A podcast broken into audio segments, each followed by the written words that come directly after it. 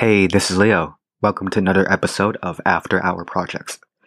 This episode is with Jessica Lin. Life coach and yogi Jessica Lin shares how compassion, integrity, and accessibility keep her centered. We talked about mental health, decolonizing yoga, and the value of holistic health.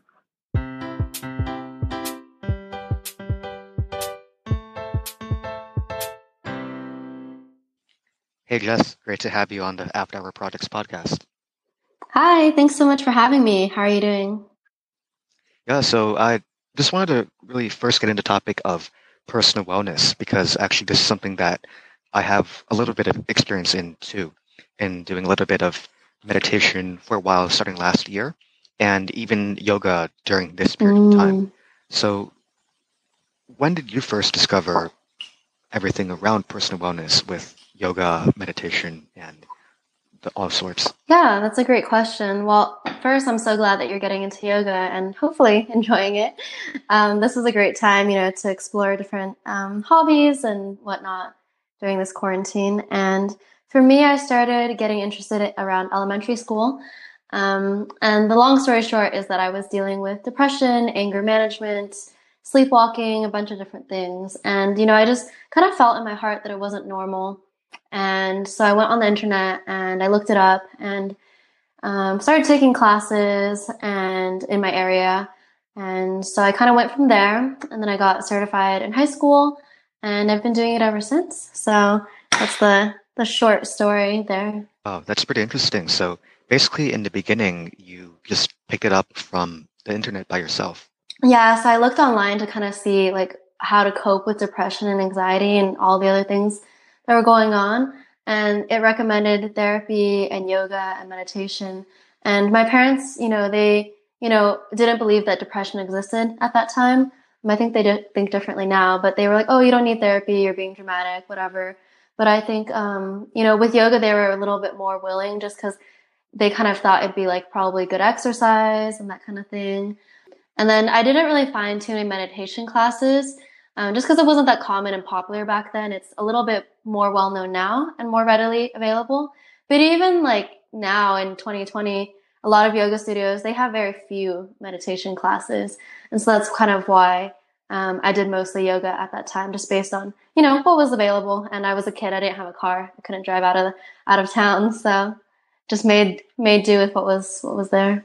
Yeah, that's interesting, and it, it is great to hear though that you were able to find that tool and that not just tool, like some people view it as a lifestyle, a way to actually help you with what was going on there. Absolutely. I resonate with that, you know, the idea of it as a lifestyle because, you know, this isn't commonly known outside of the yoga circle, but yoga actually has eight limbs, like eight aspects. And only one of them is the poses, like the asanas is what we call them. And then a lot of the other ones are, you know, things like nonviolence, moderation, not gossiping, honesty, breath work, concentration, community. And so, you know, it really is a holistic system that is all about health and wellness and just about health and happiness. So it's not just like stretch and like pose and whatnot, um, though it has become that, I think, in the West, or at least that's how it's seen by by many.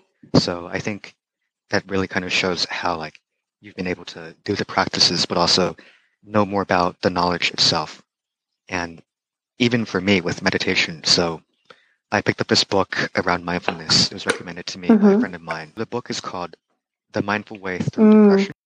And I didn't pick it up uh, because I had depression. My friend, he actually did, but I saw that it helped him. So I was like, okay, well, I have this free time. And this was a self paced eight week mm-hmm. course. So the first part was the knowledge, just looking at the different descriptions around different techniques, the story behind them. And the second part was reflection. So they actually gave you prompts in the book to write down your thoughts around these different topics. And then the last part was around actually doing it. So doing the different guided meditations that they had in the book.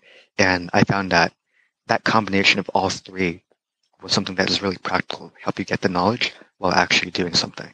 That sounds really great. I'm really glad that you did that. And it reminds me that I was required to do something like that as well for my uh, teacher training.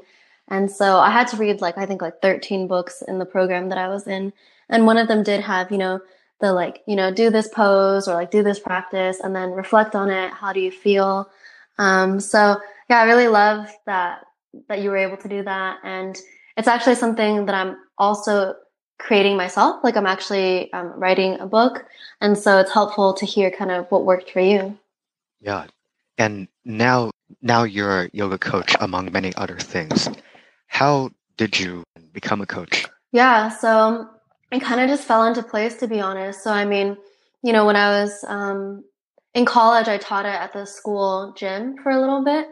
Um, but, you know, I was mostly focused on studies. And then after school, I, you know, got a job and the thing is, I didn't really like working for other people, and I felt that they were really corrupt systems. And I worked for um, apparel companies as a buying assistant. I worked um, as a retail store manager. I also worked for a nonprofit in art therapy. And I just felt like, you know, it was very difficult to make genuine connections at these places. And so I just decided to quit one day um, out of nowhere. And I was like, you know, I was not very happy. I didn't feel valued. I didn't feel appreciated. Um, the employees underneath me were not being treated well. So I just gave my two weeks notice and I basically just jumped ship and I was like, well, I guess we'll see what I'm going to do now. Um, I had my certification and I think my parents had kind of like pushed me a little bit. They were like, well, you took all this time to, you know, study this and it cost like, you know, probably like five grand. Uh, it's pretty standard for yoga. And, um, they were like, oh, you know, you haven't used it. And I was like, you know, that's true. And so I think that's kind of why I thought about doing that. And my next step was just to start applying to different gyms, um, you know, 24 hour fitness, LA Fitness, Gold's Gym, all that stuff. And I applied at um, different studios and such. So I did that for a little bit. Um, I also did yoga, taught yoga and Spanish at a uh, Buddhist nonprofit called Tzu um, which I really love. Um, but for me, it just didn't really work out because, again, the class sizes were very big. There wasn't that one on one attention. Um, it wasn't the same people every time. And it was very Western focused. It was very about the physical body um, after classes, people would come up to me and, you know, ask me how to get the kind of body that I have or like what kind of foods I eat. And for me, I just really didn't feel like that was um, what I wanted to do. And so after that, I just decided to quit all of that after I'd built it up. And then I just started calling around places and decided to rent space at different studios and create my own classes. I just made my own flyers and just went from there. So honestly, it went really well. I mean, I had no idea what I was doing, but um, I just figured, hey, you got to start where you are. So my first class, you know, my, my classes are maximum 10 people. I got nine people. So I was, I was quite pleased, very happy with it. That's really quite an interesting story. And I think quite a bit to actually mm-hmm. uncover there too. So I think one first part is actually developing a set of being able to teach yoga. So I'm actually curious that you were pursuing your certification even before you decided to actually really leave your job and teach. So what was the thought process around that? Because I think like it, it is one thing. So even for me, like with meditation, I'm like still very much a beginner, still kind of just dabbling around, trying different things out versus actually like pursuing something very deeply. And then what was the decision to actually go deep into yoga? Are you asking like why I decided to get a certification rather than just keep it as a hobby? Yeah. Yeah. So I think for me, I felt that I wanted to share it with other people, which I think is the common thread between a lot of people who teach, um, because it just helped me so much and it's really saved my life time and again. You know, I wouldn't even be alive today, I don't think, without it. And um, I spent, you know, my high school weekends at the studio for eight hours, 10 hours. And it just really, I think, um, you know, I was still depressed in high school. And um, I just was like, you know, this is something that really works. And it's something that is very natural. It doesn't require like drugs or chemicals or medication. And it's something that I think everyone can do. Um, so for me, I also have always really just loved teaching. I remember in the fourth grade, I said I was going to be a teacher. And so I think, you know, I just always kind of knew. And I was in, when I was in kindergarten, I would teach my friends like Spanish. And then I ended up doing that at the nonprofit at Tzu So I think it was always just kind of part of me, you know, just like my, my upbringing, my personality. And for me, I just wanted to, like you said, delve deeper. You know, I didn't want to just do the poses and the asanas. I really wanted to understand like the history and the culture behind it and realize like where it came from, you know, what was its origin story and how did it come to the US and um, manifest as it is now. Right. That makes a lot of sense and actually really tie things together. So having that common thread there, but then also just as you mentioned, with wanting to really share that one way to put it would be like the holistic message versus something that was more packaged and then being able to do that yourself. So you were able to go from teaching at different places, whether it be gyms, studios, to then going off on your own. So want to hear a little bit more about that. What is it like now as a coach on your own and working with clients? It is very rewarding, but also extremely challenging. I think it's great because when I work one on one, I can help people with different health issues. So, for example, um, the first private client I had came to me wanting to get pregnant. And, you know, for me, I didn't guarantee that it would happen. I wasn't like, hey, you do yoga, you're going to get pregnant. I mean, I didn't advertise it that way either, actually. But I think that there were a lot of emotional blockages.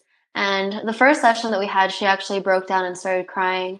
And that's actually something I had seen before at the studio, so I wasn't really surprised. But by the time we had our second session, she was already pregnant. And it's not really saying that, like, wow, I'm a magic worker, like, I did that. But I think that, like, she took the chance to work through what she needed to. And I think that, you know, I mean, the body is very emotional and the brain is what controls everything. Your brain controls your reproductive system and your circulatory system, all of that. And so you know, when we really broke it down and got into the nitty gritty of what she was feeling and experiencing and where she was in life and her career, you know, in her marriage, I think, you know, it, it, that's, that's why she was able to get pregnant. And, you know, I had someone else who is a cancer survivor and, you know, like this really brought like flexibility and mobility into her life. And that's not something that I can do if I do like a 45 person class at the gym. Um, so, you know, but it is a lot of emotional labor. You know, I'm an empath, so to have someone pour out all of their feelings to me, it is a lot to take in. And like I've had to learn to um, set up boundaries for myself so that I can, you know, be at my best. Because if I'm worn down and I overwork myself, I can't show up and be engaged and present with my clients. So, you know, sometimes it's like I have to draw that line where I'm not a therapist but I can recommend it, right? I mean, I have gone to therapy for 13 years off and on, and I recommend it to all my clients, whether they're, you know, in my life coaching program or doing yoga or even just friends and family. And so I think that's part of my practice too, you know, knowing where my limitations are as a yoga teacher and being like, hey, maybe you see, maybe you could see an acupuncturist or go to the chiropractor and just help guide them in whatever they might need. Yeah, that, that really puts it into context. So those examples you gave, I think, were really about not just yoga as people can sometimes see it like the equivalent of, uh, I mean, let's say something like a, mm-hmm. just physical activity, but there's the logical part of it too. So how does that relate to different parts of your body? And then, as you were mentioning too, about the emotional part. So it's really something that combines all of that and with you being able to apply those skills of coaching and teaching, that can like help people in those ways that aren't just something that's stuck in mm-hmm. exactly yeah so my sessions are usually like an hour and a half to two hours and then when i would do like um, the ones in person before the quarantine usually i would do a two hour session and then an optional lunch afterwards at like a local business a local restaurant to really just like again build that eighth limb, which is community, right? And you know, of course, people are welcome to share as much or as little as they're comfortable with, but there's really something about doing yoga off the mat, is what we call it, off the mat, right? Where you know we're talking to other people, and you know, a lot of people come to these classes because they have the same goals in mind, right? They have this similar, you know, expectation or aim to become happier or healthier or heal something inside them. And so it, it makes logical sense to me to have all of these people talk about it because a lot of us are actually experiencing the same uh, things. And so, you know, a lot of times people, when they speak up, someone will be like, yeah, me too. And it kind of like is validating and helpful for people to realize that they're not alone. Objectively, yeah, we know, okay, we're not alone. Everyone feels that way. But to actually see and hear another person in front of you say that, especially if they're maybe like your same age or from the same cultural background, I think that's really powerful for people. Yeah, the, the topic of community that you bring up, I think that's really helpful. And the way I view it is actually mm-hmm. it's a form of connection. So I think nowadays with at least for me in the business world, sometimes people talk about networking and connections as in like let's mm-hmm. say connecting on LinkedIn or finding some time to connect as in talking about business, where it isn't as much about building up those relationships. But I think the way you put it, it's actually really about expanding it, as you said, with doing yoga off the mat to have this like genuine way to form connections with people. And so I actually want to bring this now to more of everything else that you're doing. I also do life coaching just because I feel like that's very much embedded or ingrained in the yoga that I already do. Like I said, I talk to people about their emotions. I talk to them about maybe seeing a therapist or a chiropractor. And, you know, it's all centered around self care and such. So I think that that's different because some people, you know, they feel like they don't want the yoga aspect or the meditation aspect. Maybe it's too spiritual for them or they just are not interested. And so it's like a great way to help people. And it's something I already do, but it's just something that I can offer outside of yoga off the mat. And I also founded and run a an art festival. It's called the Pomona Zine Fest, and um, that one was similar to kind of the yoga thing, where I just started calling event spaces, and I figured out like how to get liability insurance, and I talked to different cities, and I made my own flyers and I just just you know did it from the ground up and kind of just went with it. Um, so that one's really fun because that one is about really creating a space for artists to come together and showcase their artwork and meet other people because a lot of artists from what I've heard and what they've shared with me are not, you know, interested in the business side, the logistics. I mean, it's a lot of work creating a map for a layout for where all the tables are going to go, which company I'm going to rent the tables from, you know, how much am I going to set aside for the event space, um, how much is it going to cost for the security guards and the cleaning service and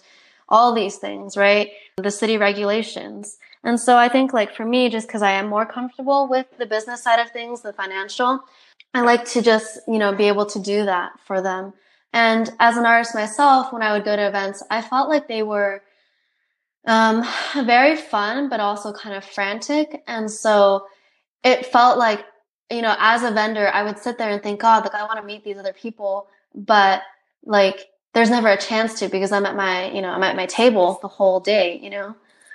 So with the Zine Fest that I do, you know, I do like a circle at the beginning and there's a lot more like kind of getting to know each other and activities and things. And um, I would like to expand that more actually. I was thinking about um, doing like compliment jars in the future, and everyone, every vendor gets a, a jar, and then people can go around and write little notes about things they appreciated about their artwork or their vibe or whatever. Because you know, artists, you know, vending at these things, we don't make a lot of money off it. So sometimes just like a little note saying, "Hey, I really appreciated your perspective on like your Latinx experience or like your experience as like a transgender person that you wrote about in the zine really like touched my heart, I think like that's even more meaningful.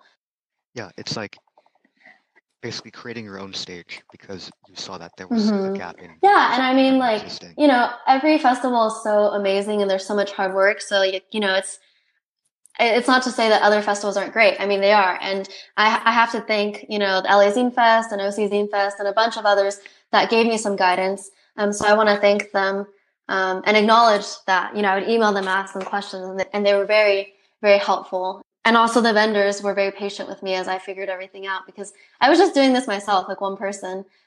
We talked a little bit about the central pillars. Sure. So my three pillars are accessibility, compassion, and integrity. So, to speak about them a little bit, the integrity part is about making sure that if I do hire people to work with me, like consultants or website designers, etc., I'm hiring people who um, are small businesses and that I am paying them a fair wage. Um, I don't really outsource to other countries just because a lot of times they do get taken advantage of and buying like fair trade and whatnot. Um, so like anything that I recommend to people, you know, is usually going to be ethically sourced, and I put a lot of time and effort into that. So like you know, each product that I buy takes maybe like four to ten hours just looking into it, and um, I think that's really helpful for people, just because not everyone wants to sit around and research this pillow or like their deodorant they use and whatnot.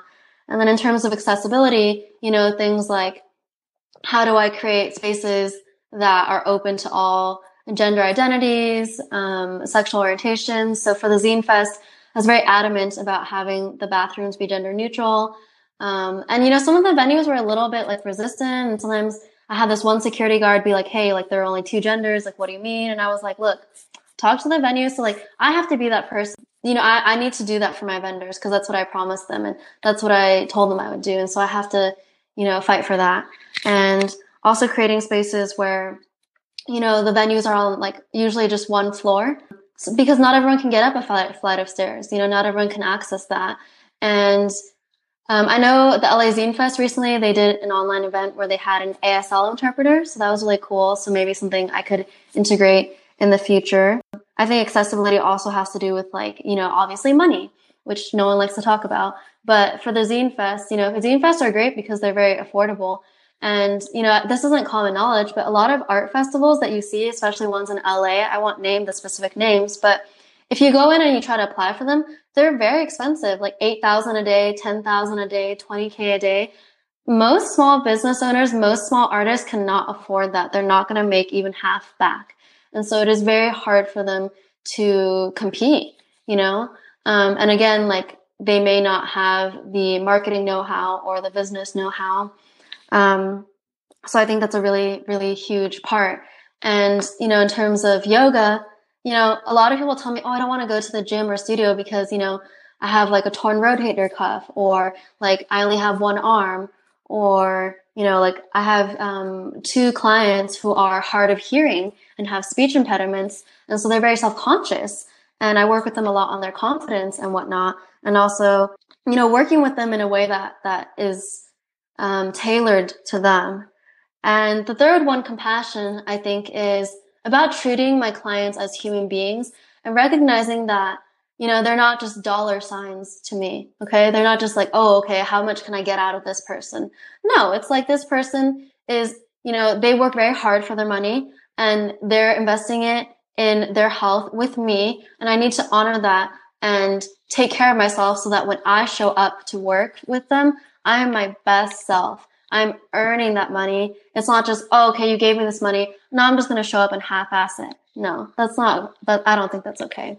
You know, like they could work with anyone else, but they're working with me. And so I acknowledge and appreciate that. Actually mm-hmm. forming a genuine relationship with the other person and all those different things you mentioned, I think really goes to show.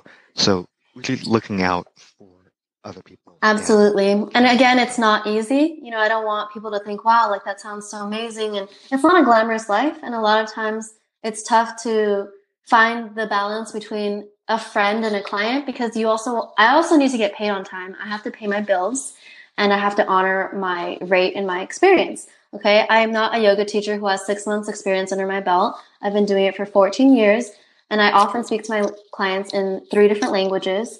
Um, which is again not something that you can find everywhere. So sometimes like it's tough, you know, and I have to, um, you know, there are penalty fees for paying late and having to implement those and enforce those is not that fun, but it is part of the job. So really now on the topic of just some of the realities of running your own business, you already covered like let's say that one example. What what are some other challenges that mm. you may have hmm. faced? And yeah, I mean there's there are quite numerous, and I'm sure more will crop up. But um, I think some of them are having clients want me to do extra things, like you know pick up their kids from school or something like that, and you know it's it's very hard to say no because no one wants to be seen as the bad guy, and they might be like, oh well, it's just close by, and it's like near your house, and it's just like but you know what? That's like extra. One, it's not part of my job title. Two, it's a huge liability for me, right? To have a child in my car or to have an adult, whoever it is, an adult or a child in my car or a pet or something. Like, you know, like what if we get in a car accident, right? I mean, that's like a huge, a thing to ask of someone. That's like when I have to like put my foot down, but sometimes people do get upset. I think, you know, the other thing is, yeah, when people are not happy or they feel like you know, they want to reschedule, but they didn't give me 48 hours notice and things like that. And it's tough because, you know, you think to yourself, God, like if I, if I, if I put my foot down and I enforce my contract, what if they just decide to stop working with me? And, you know, sometimes that happens and it, it sucks, um, because sometimes they act like you tricked them. But for me, like I actually write my own contracts. They're written in plain English. I write them very clearly. And I actually go over them with my clients. So I'm like, okay, here are the points. Like, let me read it to you and explain to you each point so that it's not like, oh, I just handed it to you. You signed it without looking.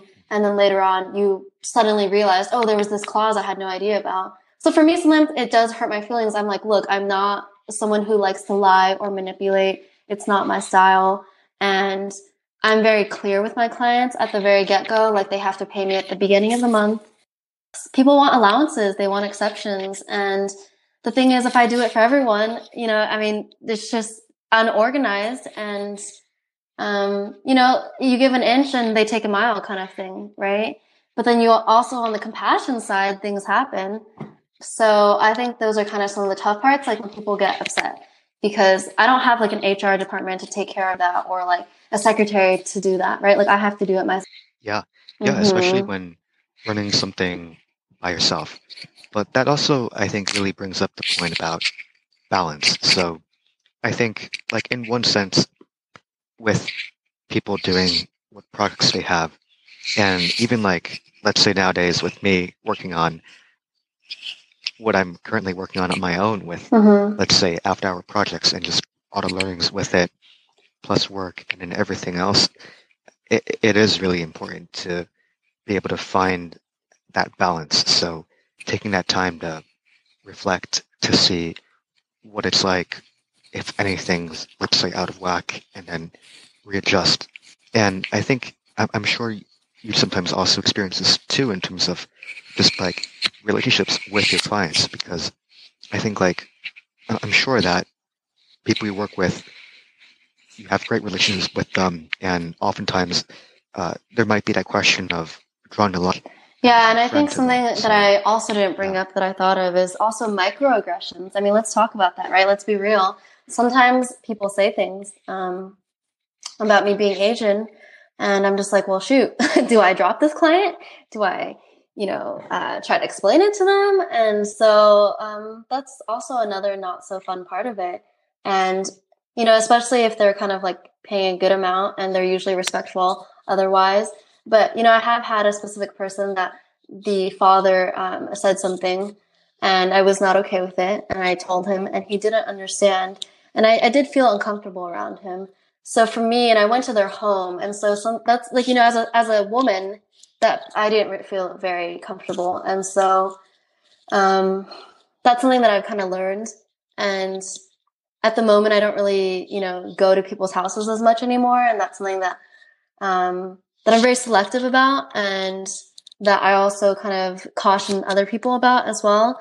Um, even if you're a guy, I mean, just going to a stranger's house, right? I mean, they might seem nice, but what does that mean? You know, it's, you don't really know that much about the person.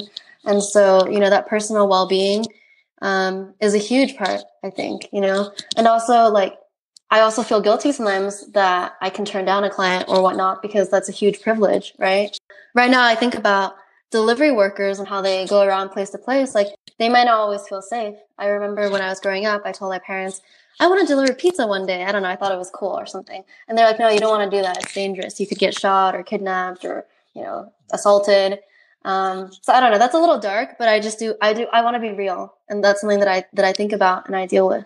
We've covered like really a lot around how you got your start, what it's really like, those valleys, and also some of those common threads of the three pillars that you mentioned, and also really just put into perspective what it actually means to look out for someone and really provide like the best working relationship with them and also help them. So now in terms of your advice for others who want to start their side projects? Well, I do have a few. The first, I think, would be to make sure that they're taking care of themselves because I see a lot of hustlers working 120 hour work weeks and while it may be admirable, it's not sustainable. And again, I understand I have a lot of privilege, but it's just running yourself down into the ground is just not um, it's just not going to last long term. And you know your the quality of the work whatever you're doing is going to is going to fade and and suffer because of that. And so i think having systems in place a support system or like i said therapy is a really great option. It's covered by a lot of health insurances and i actually talked about this in another podcast but there's sliding scale and things like that. So i would say take care of yourself first because you're basically the core of your company or your organization or startup, whatever you do. And that means getting enough sleep, eating enough food, um, exercising occasionally, you know, every so often, right? Not excessively. Um, and just having that balance. And I think until people really build that foundation, the rest of the house is going to be really shaky, right? If you think about a gorgeous house, you have all these layers, but the bottom is like teetering on this rock the whole thing is going to come crashing down no matter how beautiful the layers you built up were. And i and i see that happen a lot. That's why you hear so many people you know talk about oh i had this business and i lost like millions and then i started another one. And it's like you know rushing too much i think you know taking things at your own time taking things at your own pace. That's something i have to learn too you know um, and the second thing is to build up some savings if possible um, when I quit my job, I did have some money in the bank. I was able to live off that for a little while. Um, it gave me some sense of security, and um, it meant that if I didn't get a job right away or I didn't land clients, that I had a safety net. The third thing I would say is to remember to have fun and enjoy it, which I forget sometimes um, because life is so short. And the point of quitting a nine to five, which is what I assume a lot of people, or not I assume, but a lot of people want to do, and people listening might have that eventual goal in mind. If your goal is to quit a nine to five, but then you're just as miserable in your own company that you started, then you kind of have lost the point, right? I think that we kind of lose sight of that vision. And um, the point was to be happier and healthier, and yes, to make more money, but to be have more time to spend with our families and to go to the gym and enjoy time at the beach and hang out with our friends. And if you're just working just as much as you were and you're just as unhappy, then I think I I would consider that maybe something to look into and just kind of be aware that it could happen. So uh, taking pauses as as you move forward and each step that you get to, kind of reflecting back on whether or not that's what you were aiming for. All really great points, and I think really like especially that last one too, because mm-hmm. I think this is something that is really important to think about. Like, well, I consider a misconception that if you build your own business, that you have to give up time with friends and family. But I feel like isn't the point of building your own business so that you have more time for your own life? And so I think, um, you know, part of self care means building those relationships. And especially if you're married or you have kids, like I think a lot of us we want to work for ourselves so we can spend more time with family and kids. So um, I would just kind of like remind myself of that and realize that yes, there are sacrifices, but they don't need to be so extreme. Great. And where can people find you? People can find me on Instagram at Jess Beyond the Body. So that's J E S S Beyond the Body. Um, I also have a website under construction, so I'll have to add that later. But people are free to message me on Facebook as well or email me at jessbeyondthebody at gmail.com. And I'm really excited to hopefully chat with some people and um, make new friends. And thank you so much for having me. Thanks for tuning in to this episode of After Hour Projects. For show notes and more, visit www.afterhourprojects.com slash podcast. You can find all episodes there, as well as on Spotify, Apple Music, or your preferred podcast service. Make sure to give the podcast a like, subscribe, and I'll see you on the next episode.